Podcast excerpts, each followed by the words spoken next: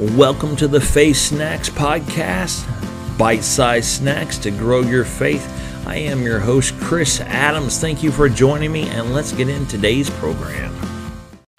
This is your daily reminder to not allow the devil to tell you how to be a Christian.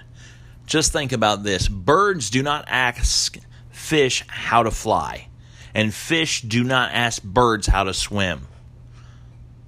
So, why in the world would a Christian ask the devil or anyone in the world how to be a Christian? If you want to know how to be a Christian, what things that you should do, what you should believe, how you should think, then go to the source Jesus Christ. Go to the Word of God. Don't go to someone who may be wise in the world's eyes. Don't go to someone who has a best selling book. Don't go to someone who's on social media. Go to the Word of God. Don't even go to a podcast. Go to the Word of God. What does the Word of God say? And then you do that.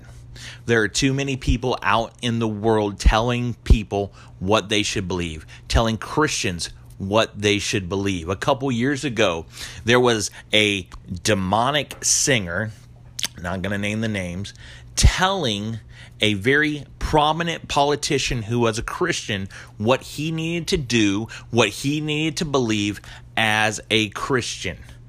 And sadly, some people listen to this singer. Don't listen to what the devil has to say when it comes to you being a Christian. In fact, don't listen to the devil at all. What does the Bible say? Find out what it says and then do it. You'll please God and you'll be a success where it really matters.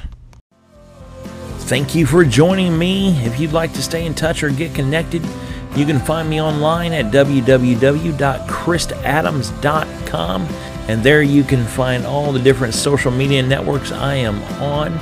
Thank you for joining me again, and I will see you back here next time.